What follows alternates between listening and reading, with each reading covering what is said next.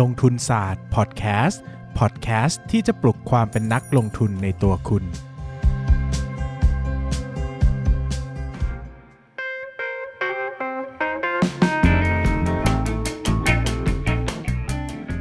สวัสดีครับ ยินดีต้อนรับเข้าสู่รายการลงทุนศาสตร์พอดแคสต์รายการที่จะชวนทุกคนมาพัฒนาความรู้ด้านการเงินและการลงทุนไปด้วยกัน วันนี้นะครับกลับมาพบกันอีกแล้วกับช่วงคุยหุ้นกับ ปีศาจนะครับคุยหุ้นกับตัวประหลาด คุยหุ้นกับตัวที่ทำให้พอร์ตเรามีความวุ่นวายนะครับ นั่นก็คือเจ้าปั้นเงินนะครับ ที่ตอนนี้เราได้จุดทูบหนึ่งดอกแล้วก็อัญเชิญมาจากสวงสวรรค์แล้วนะครับ วันนี้ก็ยินดีต้อนรับเข้าสู่ช่วงคุยหุ้นกับนายปั้นเงินครับครับผมสวัสดีครับ ผมปั้นนายปั้นเงินครับ ผมเบสลงทุนศาสตร์ครับ วันนี้เราจะมาคุยกันกับหุ้น Advance เครือข่าย โทรศัพท์มือถืออันดับหนึ่งของประเทศไทย มามาเป็นครอบครัวเดียวกับลิซ่าสิคะมาเป็นครอบครัวเดียวกันกับแบมแบมสิครับโอ้เขาลงทุนจ้างลิซ่าเลยนะ AIS อะเออ เพื่อนเราอะ เดินตรงเข้าไปในตอนแรกเขาใช้อยู่ที่อื่นใช่ไหมเออเขาบอกว่าจะย้ายค่ายค่ะ บอกว่าเออเนี่ยเรามียื่นเสนอนู่นนี่นะไม่เอาค่ะ AS มีแบมแบมค่ะ ที่นี่ไม่มีแบมแบมถ้าที่นี่มีแบมแบมยังไงหนูก็ไม่อยู่ค่ะเออเออแบบแล้วแต่แต่แต่เพื่อนผมะเพื่อนก็บอกว่าเออแต่ที่นี่มีลิซ่านะมี นเดชน์นะครับอ๋อไม่ได้จะเอาแบมแบมรู้เลยว่าที่ไหนอุตส่าห์ไม่พูดชื่อสุดท้ายก็พูดชื่อออกมานะครับเฮ้ยแต่นะครับแต่จริงๆมันมีผลมากนะภาพลักษณ์ะตอนแรกก็จะย้ายไปว่าชอบลิซ่าเออแต่ก็ขี้เกียจไม่เอาผมมาจะย้ายแล้วเออผมผมเดิมทีก็ใช้นาเดทเนี่ยแหละอ่าแล้วพอจะย้ายไปเขาเสนอโปรลับให้หรอกเออลิซ่าก็มีไม่มีผลเท่าเงินในกระเป๋าเราอะเออเรายอมเรายอมกับโปรลับนี้มากกว่าไม่แต่คือสุดท้ายแล้วอะสิ่งที่ขี้เกียจมากกว่าขี้เกียจในการไปย้ายมากกว่า ถ้ามันเปิดโทรศัพท์แล้วก็จิ้มทีเดียวแล้วย้ายได้เลยนะ จะย้ายให้เลยอะอ่าแต่แบบโอ้ยกว่าจะไปต่อคิวกว่าจะนู่นนี่นั่นแล้วสังเกตไหมว่าคิวย้ายค่ายอะเออยาวสุดยาวยาวนั่งรอเป็นชั่วโมงบางทียังไม่ได้คุยเลยไอ้คิวอื่นเปิดเบอร์ใหม่นี่โอ้โหพรึบยาวทั้งแถบแล้วโอ้โหแบบเอออมนะอะแล้วแล้วส่วนหนึ่งมันอาจจะเป็นเพราะว่าเรื่องต้นทุนการสับเปลี่ยนเลยปะว่าแบบเราอ่าเรามีเราเราเดิมทีเราได้เป็นเขาเรียกอะไรอะอ่าเป็นแพ็กเกจนู่นนี่นั่นหลักอะไรนะอย่างงี้เป็นแบบว่าใหญ่ๆนะส่วนใหญ่เขาก็มีส่วนลดให้เนื้อะว่าแบบเออแบบได้ส่วนลดเนี่ยได้ส่วนลดครึ่งครึ่งราคาแบบ forever อะจริงเหรอเออเพราะว่าไม่มันไม่ได้ forever ขนาดนั้นหมายถึงว่าครบปีหนึ่งเขาก็โทรมาบอกต่อให้อืมอะไรเงี้ยก็ได้ทุกปีสุดท้ายก็ไม่ได้ย้ายสักทีอะนะเขาตั้งใจว่าเออครบปีจะย้ายก็ไม่ได้ย้าย้ายยไปหาลิซ่าก็รอไปก่อนนะลิซ่าโอเครอที่รักหนูมากกว่านี้อะมาพูดถึง Advance นะครับ Advance เนี่ยก็คือหลักๆ เขาก็ทำธุรกิจเอ่อเครือข่ายโทรคมนาคมก็คือโทรศัพท์มือถือ AS นะครับ รายได้หลักของเขาเนี่ยจะมาจาก 2 ส่วนนะ ส่วนแรกเรียกว่ารายได้หลักจากการให้บริการธุรกิจอีกส่วนหนึ่งเรียกว่ารายได้หลักจากการขายซิมและอุปกรณ์นะครับ ครับขอดูในการรายได้หลักในการให้บริการก่อนนะครับอืมอันดับหนึ่งมาวินที่สุดของเขาก็คือรายได้จากธุรกิจโทรศัพท์เคลื่อนที่เครือข่ายโทครศัพท์นะครับสัดส่วนตีกลมๆก็สัก 70%ครับนะครับแล้วก็จะมีอินเทอร์เน็ตความเร็วสูงประมาณ 3%การให้บริการอื่นๆสัก 2%นะครับอืมแล้วก็ค่ารายรับค่าเชื่อมโยงโครงข่ายและค่าเช่าเครื่องอุปกรณ์เนี่ยอยู่ประมาณ7%นะครับอือฮึส่วนขายซิมอุปกรณ์เนี่ยประมาณ 16%นะครับดังนั้นถ้าเอาโดย wrap up โดยสรุปนะครับรายได้หลักของเขาเนี่ยจะมาจาก 1 เลยนะครับก็คือโทรศัพท์เคลื่อนที่นะครับเครือข่ายโทรศัพท์เคลื่อนที่ 70%แล้วก็ขายซิมอุปกรณ์คือ 16%นะครับอ่า แต่โดยส่วนตัวแล้วเนี่ยนะครับเขาก็จะมีการโฟกัสไปที่ธุรกิจอื่นด้วยนะครับผมขอเล่าไปทีละธุรกิจ ธุรกิจแรกก็คือธุรกิจโทรศัพท์เคลื่อนที่นะครับหลักๆก็คือให้ให้บริการโครงข่าย ก็เหมือนว่าเราโทรไปโทรมานั่นแหละเขาก็เป็นผู้ให้บริการในการเชื่อมสายต่อสัญญาณเลยก็ว่าไปอือฮึนะครับลักษณะโดยพื้นฐานก็จะมีตั้งแต่แบบเติมเงิน แล้วก็แบบรายเดือนนะครับแล้วก็มีโรมมิ่งไปต่างประเทศ แล้วก็มีธุรกิจที่เกี่ยวเนื่องก็คือธุรกิจขายซิม ขายโทรศัพท์มือถือซิมมือถือนะครับซึ่งต้องอธิบายก่อนว่าธุรกิจขายซิมและขายโทรศัพท์มือถือเนี่ยไม่ได้เป็นธุรกิจที่กำไรดีนักครับหมายถึงว่าเราไม่สามารถเอาสัดส่วนเนี้ยไปเทียบกับ COM7ได้อืมเพราะว่าจริง ๆ แล้วเนี่ยบริษัทที่เป็นเจ้าของโครงข่ายธุรกิจเอ่อโครงข่ายโทรศัพท์มือถือเนี่ยเขาไม่ได้ขายซิม ไม่ได้ขายอุปกรณ์เพื่อเอากำไรอ่าเขาเอาลูกค้าเอาลูกค้ามาใช้บริการเครืออ่าข่ายเขาดังนั้นจะสังเกตว่า AAS s e l i n a t e True Backguard มันจะได้สิทธิ์ในการซื้อเครื่องในราคาถูกมากๆ ลด5,000เออลดหมื่นหนึ่งแต่หลายคนอุ้ยเอากำไรจากไหนอ๋อก็ก็ไม่เอาเขาไม่เอากำไรจริงไม่เอากำไรๆนะครับก็คือเขาพยายามจะ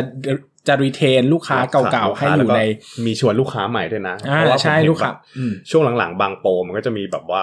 อยากซื้อเครื่องใหม่เหรอ ย้ายค่ายมาหาเราสิอ่าอยากซื้อเครื่องใหม่ได้ลดราคาได้ราคาถูกย้ายค่ายเยอะๆผูกผูกสัญญาสักปีนึงอะไรอย่างเงี้ยนะครับอืมมันก็จะทำให้ตัวของตัวของธุรกิจเนี่ยมันเป็นส่วนเสริมของโครงข่ายโทรศัพท์เออมือถือ คือมันไม่ได้เป็นธุรกิจคือใช่ฉันใช่ไม่ได้จะมาเพื่อขายโทรศัพท์นะครับดังนั้นเนี่ยอันนี้ต้องตัดไปคือมองแบบคืคอมออเซย่าเว่นอย่าไปอย่าเรื่ไปอยมองว่ามันเป็นหนึ่งในธุรกิจอ่ามันให้ให้มองมันเป็นหนึ่งในโปรโมชั่น หรือว่าหนึ่งในวิธีการดึงดูดลูกค้ากลวิธีใช่ในการสร้างยอด การให้บริการอย่างนี้มากกว่าอ่านะครับดังนั้นเนี่ยเป็น sector ที่เราไม่ได้หวังกำไรแบบมากมายมหาศาลนะครับแต่ก็จะเป็น sector ในแง่ของการทำการตลาดมากกว่าครับนะครับส่วนต่อไปก็คือส่วนของอินเทอร์เน็ตความเร็วสูง fixed broadbandอ่าอันเนี้ยเป็นสิ่งที่เขากำลังโฟกัสอยู่นะครับครับก็ไฟเบอร์นะครับธุรกิจไฟเบอร์ก็คือแบบอินเทอร์เน็ตตามบ้านอ่าอ่าตามอาคารต่างๆนะครับก็ตรงนี้เนี่ยก็เป็นธุรกิจที่ค่อนข้างจะเป็น rising star นะครับครับปี 60 ได้ได้อยู่ 3,000 ล้านนะครับอืมโดยประมาณปี 61 อยู่ 4,400 ล้าน อืมปี62อยู่5,700ล้าน คือโตแบบปีละประมาณ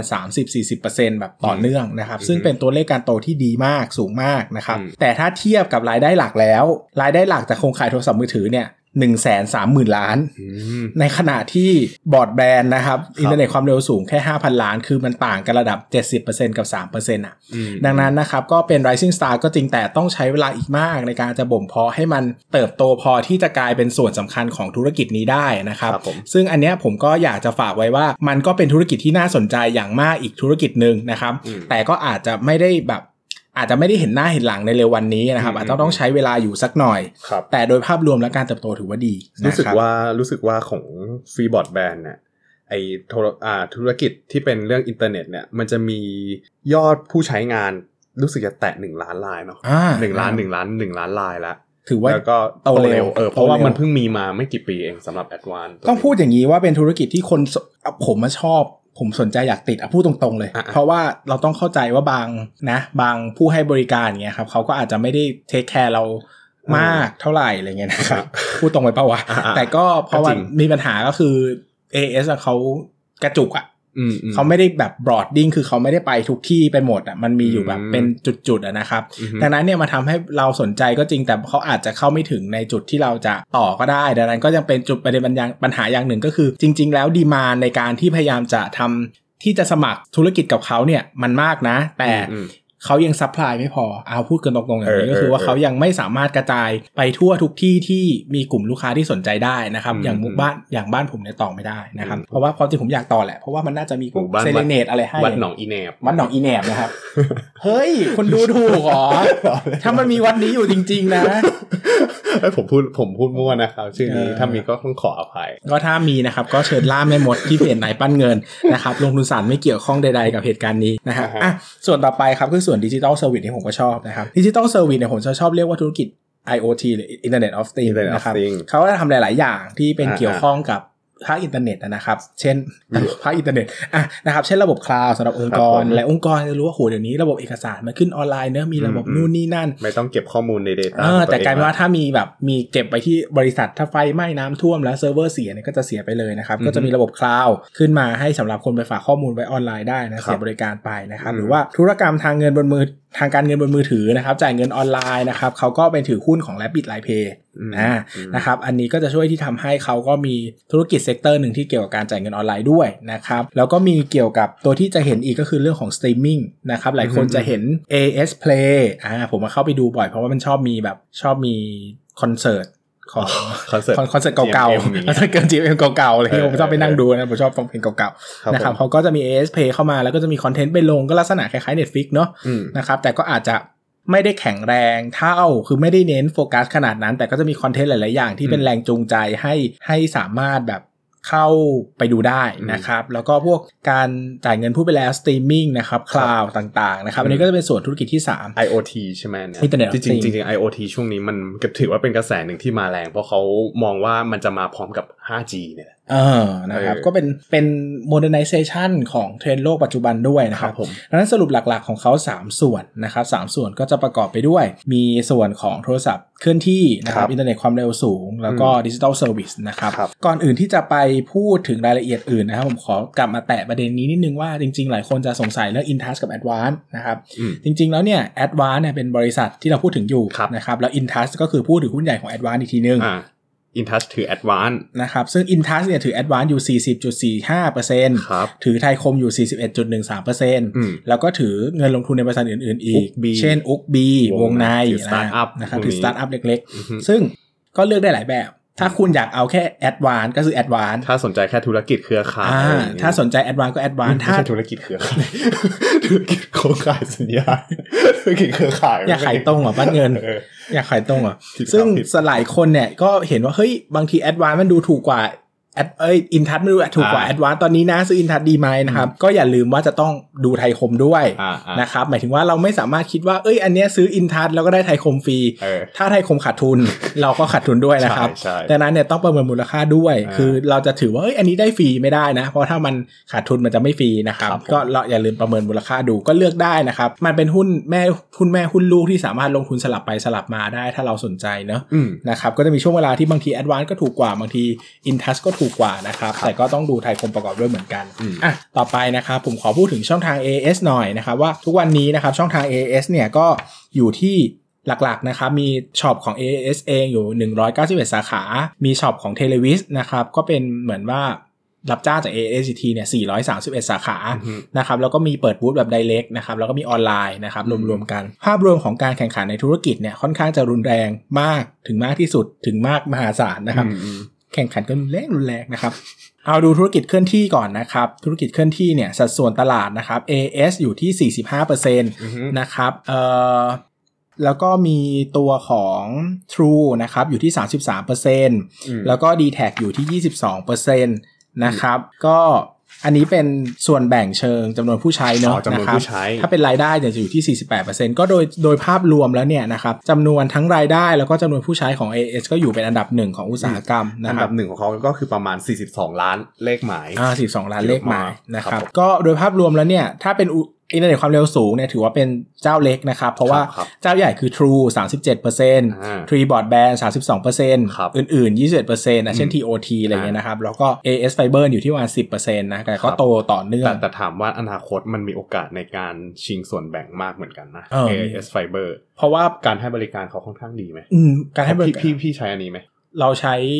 ใช้ปกติจะใช้ Tree Broadband ใช้อ่า True แล้วก็จุดๆๆเออเออเออซึ่งจุดๆๆก็ก็นิดนึงอะนะก็ตามอืมตามสภาพองค์กรนะครับ แต่ครับผมที่แบรนด์ก็โอเคนะครับ แต่ AS อะเราว่ามันมีมันมีจุดเชื่อมต่อกับเบอร์โทรศัพท์ไงอืมถ้าเราใช้เน็ตด้วยแล้วเราได้เป็นเซลิเนตเนี่ยผมว่ามันก็อืมคุ้มกว่า ถ้าเราอืมจะไปใช้สมมติเอาพูดตรงๆอย่างที่บอดแบนเนี่ยเขาอาจจะมีเรื่องโอเคอะเน็ตเขาแรง แล้วก็ราคาก็ถูกแต่ถ้าเรื่องของ privilege ต่างๆเนี่ยก็มันมันก็ไม่เหมือนกันอะนะครับอืมอืมอะ โดยภาพรวมนะครับ ปี 62 อุตสาหกรรมโทรศัพท์เคลื่อนที่โตร้อยละครับ4ในขณะที่ GDP โต 2.4 อันนี้พูดถึงอุตสาหกรรม อ่า อุตสาหกรรมแล้วนะครับ โทรศัพท์เคลื่อนที่ก็ถือว่าโตดีกว่า GDP ครับนะครับ ผู้ใช้บริการรวม 93 ล้านหมายเลขนะครับ คิดเป็น 140%ของประชากรอือฮึดังนั้นเราจะคาดหวังการโตจากจำนวนหมายเลขค่อนข้างยากนะครับอืมเพราะว่ามันเกิน 100%ไปแล้วอะนะครับอืมอืมอืมแต่ก็ แต่ก็ยังอาจจะได้อีกนิดหน่อยมั้งอะไรเงี้ยนะครับอ๋อก็ไม่รู้เหมือนกันนะก็ต้องไปวิเคราะห์กันดู รายเดือนเนี่ยเป็น 26%ของอุตสาหกรรมนะครับแล้วก็ภาพรวมของ 4G นะครับทั้งหมดเนี่ยอยู่ที่ 66%ของอุตสาหกรรมโอ้โหเดี๋ยวกันนะรายเดือนก็คือ post paid เนี่ยยี่สิบหกเปอร์เซ็นต์ใช่แสดงว่าคนส่วนใหญ่เขายังเติมเงินกันอยู่อะใช่โอ้ใช่เขาแสดงเติมเงินอยู่นะคเจ็รัดบเจ็ดสิบกว่าเปอร์เซ็นต์ในประเทศก็คือเจ็ดสิบกว่าเปอร์เซ็นต์ของเลขหมายทั้งหมดยังเติมเงินอยู่ ใช่ครับ เพราะว่าอืม กลุ่ม ถ้าพูดตรงๆก็คือกลุ่มต่างจังหวัด กับคนที่มีรายได้ไม่มากเนี่ย เขาจะนิยมเติมเงินมากเป็นกว่าพีเพดเพราะว่ามันจะเติมก่อนเออเติมก่อนมันจะค่อนข้างที่จะควบคุมค่าใช้จ่ายได้ดีกว่า แล้วก็เรื่องของเออเขาไม่จำนต้วอนงจำนวนเงินปะเออในการจำนวจ่านยเงิแต่นละในรการอบจ่ายแต่ละครั้งมันอาจจะเป็นหลักสิบหลักร้อยเงี้ยเขาก็เอออยู่เออได้อย่างเงี้ยนะครับอืมมันก็จะไม่เหมือนกับโพสเพที่ส่วนใหญ่ก็จะเป็นคนที่มีรายได้ปานกลางขึ้นมาอะไรเงี้ยอืมเขาก็จะเคยชินนะครับอืมดังนั้นเนี่ยภาพรวมแล้วจริงๆแล้วโพสเพเนี่ยดีกว่านะ เพราะว่า แนวโน้มความสม่ำเสมอของรายได้เนี่ยสูงกว่ามาก ก็คือแอดวานเนี่ยอยากได้ post paid ทุกเจ้าแหละอยากได้เออโพสเพเออหมด เพราะว่ามันคุณสมัครแพ็กเกจนี้ไว้อะแล้วคุณทำสัญญาไว้กี่เดือนกี่เดือน มันก็มีแนวโน้มอะมันก็จะไปอย่างนี้เรื่อยๆอะอืมคุณใช้ไม่ใช้เขาก็ได้เท่านี้ยกเลิกก็ไม่อะได้แนวโน้มมันดีกว่าแต่ในขณะที่พีเพมันมีความสสวิวิงงไปสวิงมามากกว่า ว่าเออขึ้นอยู่กับสภาพนู่นสภาพนี่ไหมอะไรอย่างเงี้ยนะคครัรับบดังนั้นโดยรวมแล้วเนี่ยก็ลักษณะอุตสาหกรรมเป็นแบบนี้นะครับก็ค่อนข้างจะโตเยอะเลยคือโตร้อยละ4 GDP โต 2.4เนี่ยผมก็ว่าก็ไม่ได้ สูงนะ เพราะว่ามันอืมก็ต้องมีเรื่องของมีเรื่องของเงินเฟ้อเข้ามาอีกเข้ามาเกี่ยวข้องอีก ซึ่งมันก็อาจจะพอดีกับ GDP กับเงินเฟ้อนั่นแหละนะครับเพราะว่าจริงๆแล้วอุตสาหกรรมโทรศัพท์เคลื่อนที่มันใหญ่มาก แล้วมันก็เป็นปัจจัยพื้นฐานของคนน่ะนะครับ มันจะขึ้นแบบเปรี้ยงปร้างมากก็ไม่ได้นะครับ มันก็ค่อนข้างจะทรงครับๆนะครับเอ่อความเสี่ยงหลักๆเนี่ยนะครับก็มาจากประเด็นภาครัฐเนี่ยค่อนข้างเยอะอะอย่างที่เราทราบว่าเรื่องการประมูลวัตถุดิบหลักของเขาการทำธุรกิจของเขาเนี่ยมันมาจาก ค่าสัมปทานครับใบอนุญาตนะครับอืมดังนั้นเนี่ยการประมูลแต่ละครั้งเนี่ยเวลามีข้อกำหนดหรือมีอะไรเนี่ยเขาก็ไม่สามารถจะยักเยื้องอะไรได้มากมายอ่าก็ต้องจ่ายเอาง่ายๆนะครับก็ต้องมีการแข่งขันอย่างครั้งที่มีเอ่อมีทรีบอร์ดแบนเข้ามานะครับมีอ๋อสามบีบีเข้ามาช่ร่ววมงประมูล 4G ด้วยว่ะก็วุ่นวายมากนะครับเกิดข้อพิพาทเกิดอะไรมากมายนะครับ แต่ก็ผ่านไปได้ด้วยดีนะครับ แล้วก็ทำให้ภาพของการทำธุรกิจของเขาเนี่ยมันก็ พึ่งพิงกับภาครัฐอยู่เยอะ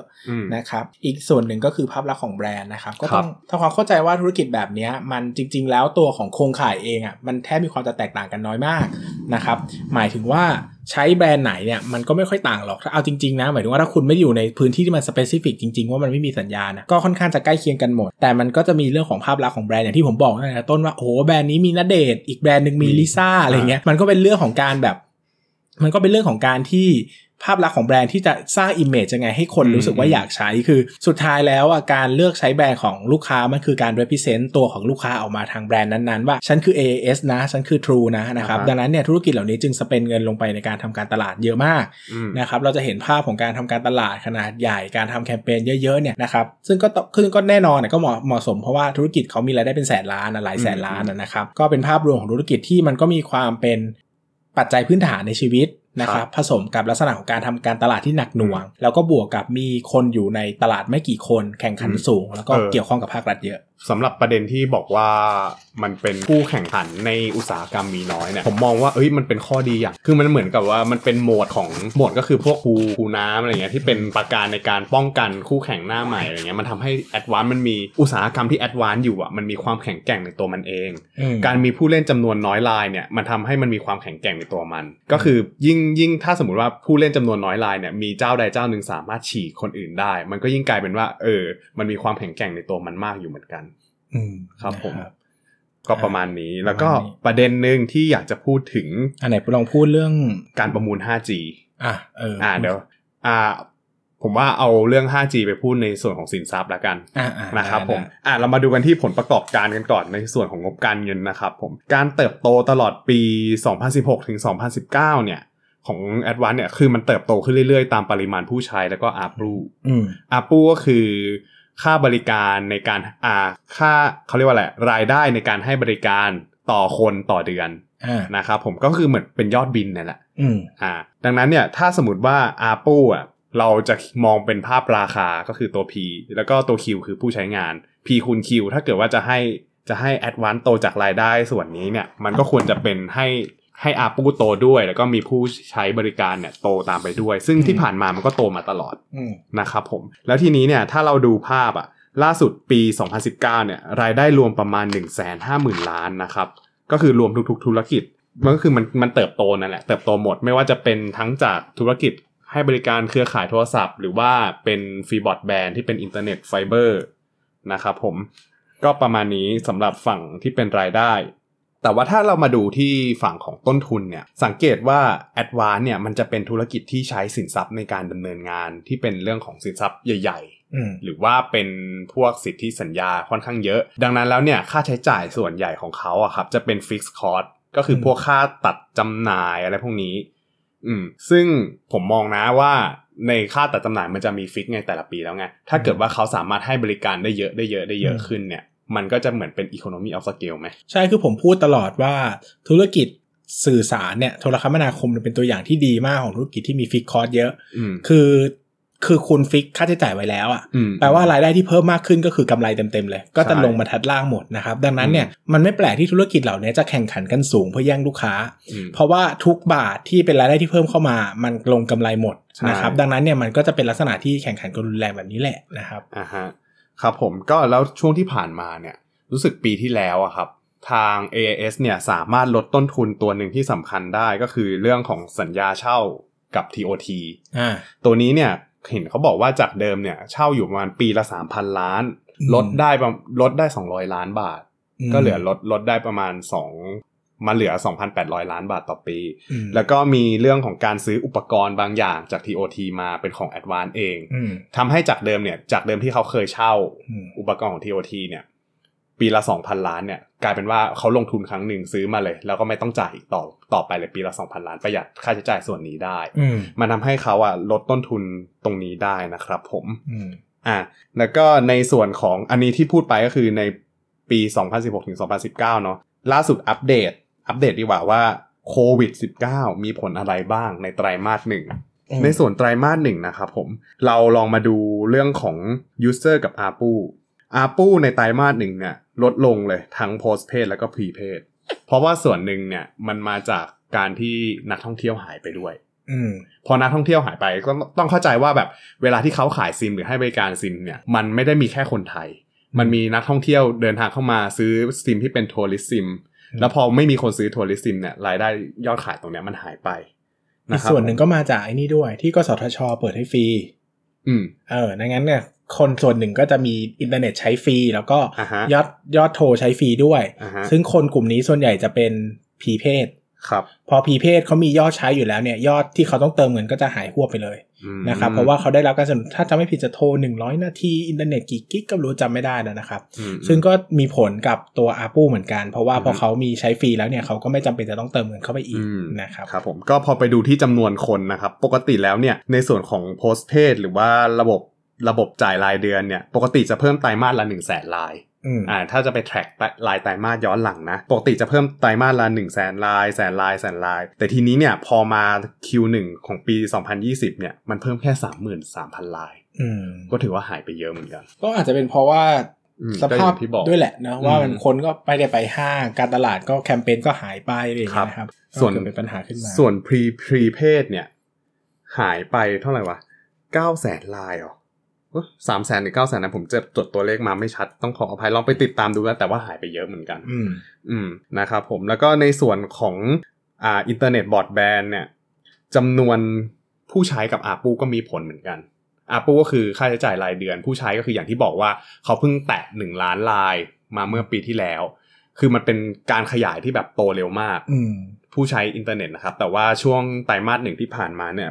มันมีการเติบโตที่ชะลอลง เพราะว่าเพราะว่าจากเดิมจากเดิมเนี่ย user growth ของเขาอะมันจะ growth ประมาณ 1 0 0 0 0แสนคนต่อไตรมาสอืมอือฮึแต่ปีเนี้ยอ่าไตรมาสเนี้ยมัน growth แค่หกหมื่นคนเท่านั้นเองอืมอือฮึก็คือถือว่ามันก็เป็นการตอเติบมโตสหนึ่งที่อะชะลอตัวลงใช่แต่ก็ยังเติบโตอยู่ ใช่ ก็ยังถือว่าค่อนข้างดูดูภาพแล้วโควิด ก็คือเข้ามากระทบในส่วนนี้พอสมควรอืมนะครับผมจากปัจจัยทั้งหมดเนี่ยมันก็เลยทำให้รายได้ของ ค่าการให้บริการโทรศัพท์เนี่ยมันลดลงแล้วก็ free broadband อ่าไม่ใช่ free broadband fiber broadband มันเพิ่มขึ้นเล็กน้อยนะครับอะต่อมามาดูที่ต้นทุนการให้บริการ ถ้าเกิดว่าต้นทุนการให้บริการ เราจะดูว่ามันเป็นกี่เปอร์เซ็นต์เนี่ยการให้บริการสัญญาณมันจะเป็นประมาณ 41%นะครับผมส่วนใหญ่ก็จะเป็น depreciation อย่างที่บอกไปนะครับแล้วก็ค่าเช่าสัญญาณเนี่ยค่าเช่าสัญญาณที่บอกเออมันก็คือจะจ่ายให้กับ TOT ปีละ 2,800 ล้าน SGNA อยู่ที่ประมาณ 15.33%ถ้าเทียบเป็น SGNA SGNA to sale อืมนะครับผม แล้วก็อันนี้เนี่ย เวลาเราดูกำไรเราผมว่าเราน่าจะดูที่ไอ้นี่นะเปอร์เซ็นต์ EBITDA margin อ่าเออเพราะว่ามันตัดมันจะตัดพวกค่าเสื่อมกับค่าตัดจำหน่ายออก มันจะได้เห็นเป็นกำไรที่อ่ากำไรที่แบบมันเป็นกำไรตัวเงินจริงๆอืมประมาณนี้นะครับผมก็เปอร์เซ็นต์ EBITDA margin เนี่ยอยู่ที่ 43เปอร์เซ็น ต์นะสี่คสิรับบสามเปอร์เซ็นต์ใช่ใช่แต่ว่าถ้าถ้าเราไปดู net profit margin เนี่ยจะเห็นอยู่แค่ 4.6เพราะอย่างที่บอกว่าเออมันมีค่าใช้จ่ายที่เป็น depreciation and amortization ค่อนข้างเยอะอืมนะครับผมอะทีนี้เราลองมาดูที่อ่างบดุลกันดีกว่า อย่างที่ติดไว้เมื่อกี้จะบอกว่า สินทรัพย์หลักในการดำเนินงานของธุรกิจ a d v a n c e เนี่ยมันจะเป็นพวกใบอนุญาตในการให้ให้ให้ให้ใช้คลื่นความถี่อ่า นะครับผมใบอนุญาตของ a d v a n c e เนี่ย มีหลายแสนล้านบาทเลยนะอืมเป็นซึ่งซึ่งมันก็จะแบ่งแบ่งออกมา ผมถ้าสมมติว่าทุกคนหาไม่เจออะเราหามาให้ก็ได้ นั่นแน่ขยันจริงนะครับผม อันนี้อันนี้ต้องต้องลองไปดูตั้งแต่ปี 2555 เนาะก็มันจะมีคลื่นความถี่ 2.1กิกะเฮิรตซ์เนี่ย ตอนนั้นประมูลมาได้ 14,000 กว่าล้านบาทนะครับอ่าแล้วก็ 900เมกะเฮิรตซ์ใบอนุญาต 900เมกะเฮิรตซ์เนี่ย จะอยู่ที่ 75,000 ล้านบาท อันนี้ประมูลมาได้ตอนปี 59 น่าจะเป็นช่วง 3G มั้ง ก็ช่วงนี้แหละอืมที่ที่ที่มีแจ๊ส T-Box เข้ามาแบนอืมที่แจ๊สเข้ามาเพราะว่าราคาโดดเลยอืมแล้วก็ 1,800เมกะเฮิรตซ์มี 2 ใบในช่วงปี 5 58 กับ 61 น่าจะเป็นใบ 4G มูลค่ารวมเนี่ย น่าจะประมาณ 52,500 ล้านบาท แล้วก็ล่าสุดครับผม มีประมูล 5G มาได้ 23ใบเยอะจังเยอะมากก็คือช่วงที่ผ่านมาเนี่ย ประมูลแข่งกัน3เจ้าอะแอดวานได้เยอะสุดแล้วได้กว้างสุดแล้วได้มากสุด อืมอืมก็คือลิได้ซ่าลิซ่าลิซ่าแล้วก็ก็คือได้เนี่ยเจ็ดร้อยเจ็ดร้อยก็ต้องต้องบอกแบบนี้ว่า 5G อะมันมีความสำคัญยังไงอืม 5G เนี่ยเขามองว่ามันเป็น move ที่สำคัญของโลกใบนี้เลยนะอ่เพราะว่า อินเทอร์เน็ต 5G จะแตกต่างกับ 4G โดยสิ้นเชิง เพราะอย่าง 4G เนี่ยเวลาเราใช้บริการเนี่ยมันยังมีความหน่วงบ้าง แต่เขาเคลมกันว่า 5G เนี่ยเวลาเราให้เราเราใช้บริการเนี่ยมันจะไม่มีความหน่วงเลย ความหน่วงมันจะน้อยมากอืมจนทำให้แบบเวลาเราสั่งอะไรอะมันจะค่อนข้างเดียวทามเขาก็เลยมองว่าเขาสามารถเอาเทคโนโลยี 5G เนี่ยมาใช้กับสิ่งของทั่วไป อย่างเช่นว่าผมอยู่ที่ประเทศไทย แต่ผมรับงานก่อสร้างที่จีน ผมใช้ผมใช้อ่า ผมใช้ controller ที่ประเทศไทยเนี่ยบังคับอ๋อด้วย 5G แล้วมันไปตอบตอบรับปฏิกิริยาที่ต่างประเทศมันได้ไม่ใช่เลยเรื่องของแค่การสื่อสารแล้ว ใช่ มันไม่ใช่เรื่องของการสื่อสารมทำงานลงไปลึกลงในเอ้ยแต่ละอุตสาหกรรมใช่มันด้วยคือที่มันจะเป็เกี่นยวข้องมันเกี่ยวทั้งเรื่องภาคอุตสาหกรรมภาคธุรกิจภาคอะไรทุกอย่างอืมมันเลยทำให้ตรงเนี้ย ถ้าเกิดว่าใครที่ตาม move สำคัญสำหรับเทคโนโลยี 5G ทันน่ะก็อาจจะได้เปรียบในอนาคต แต่เรายังไม่รู้ไงว่าภาพหน้าตามันจะออกมาเป็นยังไง อืมแต่เขาอะรู้สึกว่ามันจะเป็นมูฟสำคัญสำหรับโลกใบนี้เหมือนกัน ซึ่ง a d v a n c e เนี่ยประมูลงาน 5G ประมูลเครือข่ายมาได้ในคลื่นความถี่ที่กว้างอย่างที่บอกก็คือ มีทั้งความถี่สูงความถี่ต่ำอย่างความชช่วงคลื่นที่เป็น 700เมกะเฮิร์เนี่ยก็ได้มา 17,000 17,000 ล้านบาท คลื่นที่เป็น 2,600 เมกะเฮิรตซ์เนี่ยได้มาเกือบเกือบ20,000 ล้านบาท แล้วก็ 26 กิกะเฮิรตซ์เนี่ยได้มา 5,300 ล้านบาท ซึ่งในแต่ละย่านความถี่อะมันก็จะมีลักษณะการใช้งานที่แตกต่างกันออกไป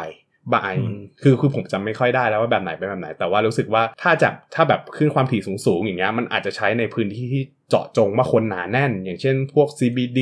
อืมพวกอ่าออฟฟิศพวกห้างสรรพสินค้าอะไรพวกนี้ แต่ว่าสำหรับการขยาย ขยายพื้นที่การให้บริการไปตามชนบทไปตามหมู่บ้านอืมอะไรอย่างเงี้ยครับ มันน่าจะใช้เป็นพวกขึ้นความถี่ต่ำอะไรเงี้ยอืมมันจะมีข้อดีข้อเสียของแต่ละย่าน ก็อย่างที่บอกว่าแอดวานเนี่ยได้ตรงนี้มาเยอะ โดยรวมๆอะเขามีเขามี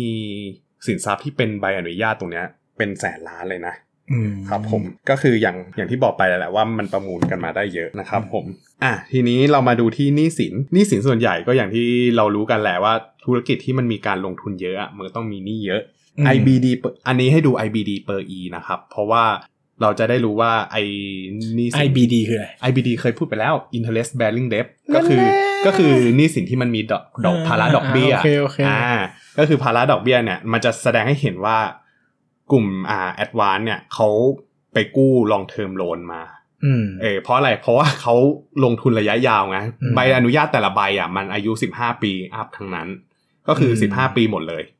ดังนั้นแล้วเนี่ยเวลาที่เขาจะหาเงินมาเพื่อลงทุนในสิ่งเนี้ยเขาควรจะหาเป็น long term loan อืมแล้วพวก long term loan เนี่ยมันจะมีหนี้สินค่อนข้างเยอะอืมก็คืออ่ามีทั้งอาจจะเป็น long term loan เป็นลองเทอมโลมีดอกเบี้ยค่อนข้างเยอะใช่ใช่พูดผิด long term loan มีดอกเบี้ยค่อนข้างเยอะเออมันก็เลยทำให้ภาระดอกเบี้ยแต่ละปีเนี่ยเขาเขาเยอะอืมอ่าฮะประมาณนี้นะครับผมแล้วก็เออนอกจาก long term loan ที่เป็นหนี้สินแล้วเนี่ยเขายังมีหนี้สินที่เป็นสัญญาเช่าอีก อ่ามันก็จะไปแตะเรื่อง IFRS ใหม่นั่นแน่อ่าซึ่งผมไม่ได้ศึกษามา แต่มีคนบอกให้เธอ มีคนเขาบอกว่าอ๋อเหรอเอ้ยปั้นเงินมาสอนในอยซีอ๋อเออ IFRS ถ้าอย่างนั้นมันก็ต้องเป็นเรื่อง EP พิเศษอะดิเออ EP ที่แบบเดี๋ยวว่างๆเดี๋ยวไม่เรียนไม่เชิญไม่ใช่คุยหุ้นกับนายปั้นเงิน ถ้าใครอยากฟังปั้นเงินก็มาเพื่อคอมเมนต์ขอไว้นะครับ เดี๋ยวจะอ้อนวอนมันให้ IFRS 9 พอได้แต่ 16 ยังไม่เคยศึกษาเท่าไหร่ศึกษาสิเดี๋ยวมีคนรออยู่เดี๋ยวศึกษาให้ครับผมเนี่ยครับกูเนี่ยศึกรออยู่ไม่เกียดอะไรเหรอโอเคโอเค ได้ครับผม ก็ส่วนกระแสเงินสดเป็นบวกลบๆนะครับผมโดยเฉพาะกรณี OCF หรือว่า Operate- Operating Cash Flow เนี่ยอืมมันบวกเยอะมาก ปีหนึ่งเนี่ย บวกประมาณ 80,000 ล้านบาทนะเพราะว่ามันค่าเสื่อมค่าตัดจำหน่ายมันเยอะไงเออมันเลยโอ้โหกระแสเงินสดมันมหาศาลนะครับ ดังนั้นแล้วเนี่ย พอมาดูเนี่ยเขามันไม่มีไม่มีปัญหาเรื่องสภาพคล่องเลยนะอืมเออ แล้วก็แบบเวลาจะลงทุนอะไรอย่างเงี้ยก็มีเงินสดอยู่ตลอดเวลา อิจฉาจังสำหรับในการเออคือเขาอยากเป็นผู้บริหารเอ Advance จะเอาเงินไปซื้อหุ้น คือมันมันเพียงพอกับต่อแบบ CAPEX ในแต่ละปี แล้วก็มีเพียงพอต่อการจ่ายหนี้อืมเพียงพอต่อการจ่ายปันผลด้วยอืมก็เลยมันผลผลลัพธ์มันก็เลยออกมาทำให้อ่า pattern ของกระแสเงินสดเป็นบวกลบๆนั่นแหละอืมลบก็คือลงทุน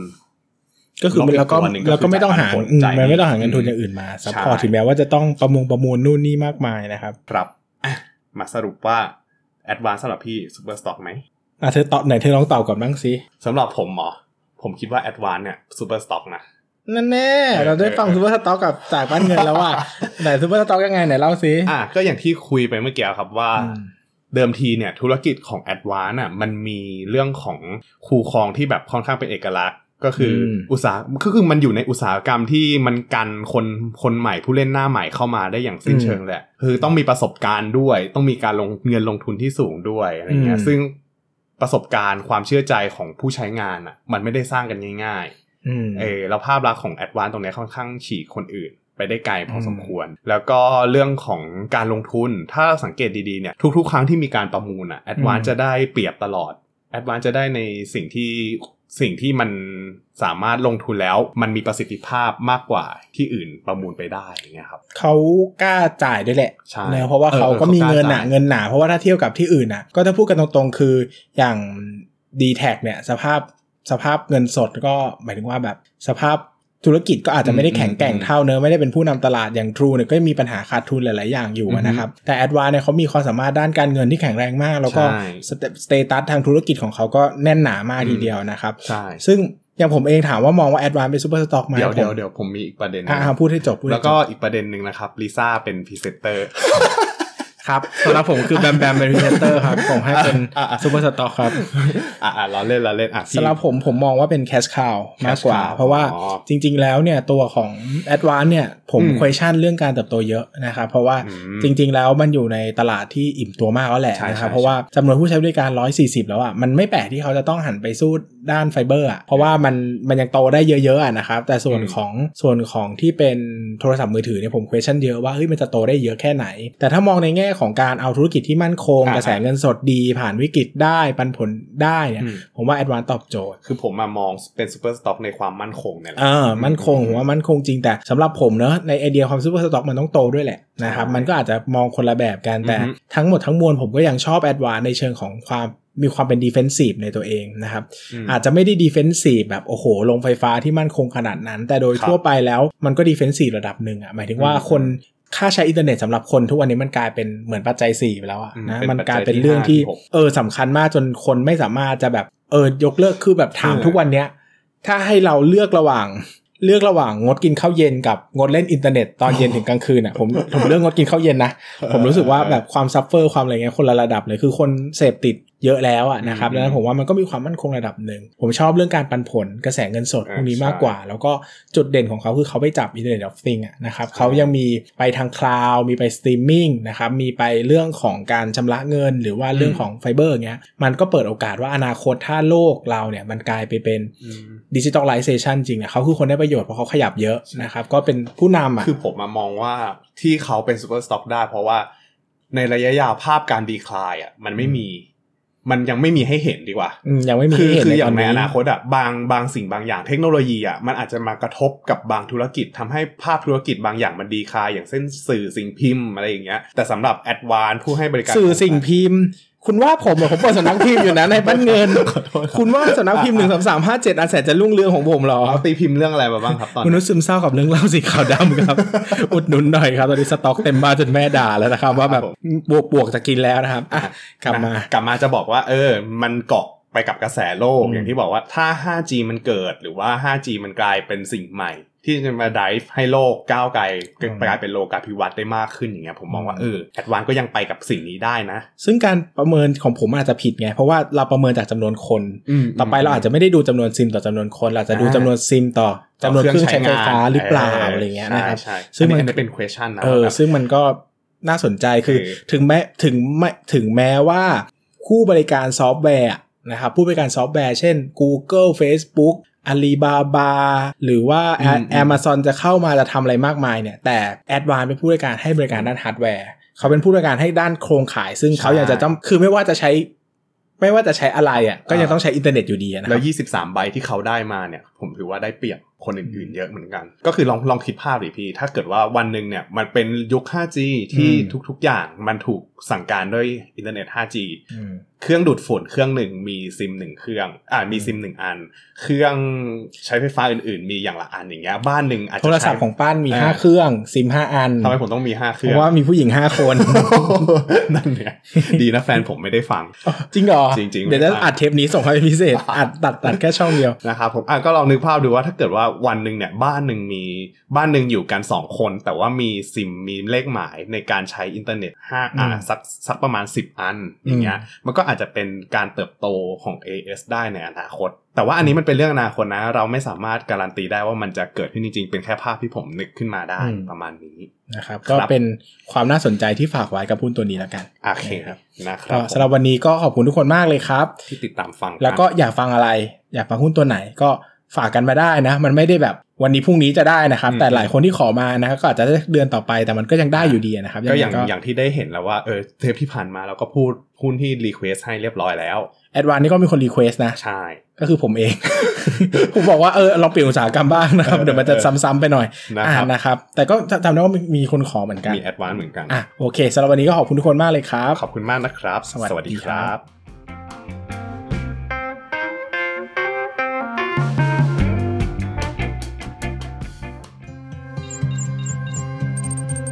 อย่าลืมกดติดตามลงทุนศาสตร์ในช่องทางพอดแคสต์เพลเยอร์ที่คุณใช้ แล้วกลับมาปลุกความเป็นนักลงทุนกันใหม่ในลงทุนศาสตร์พอดแคสต์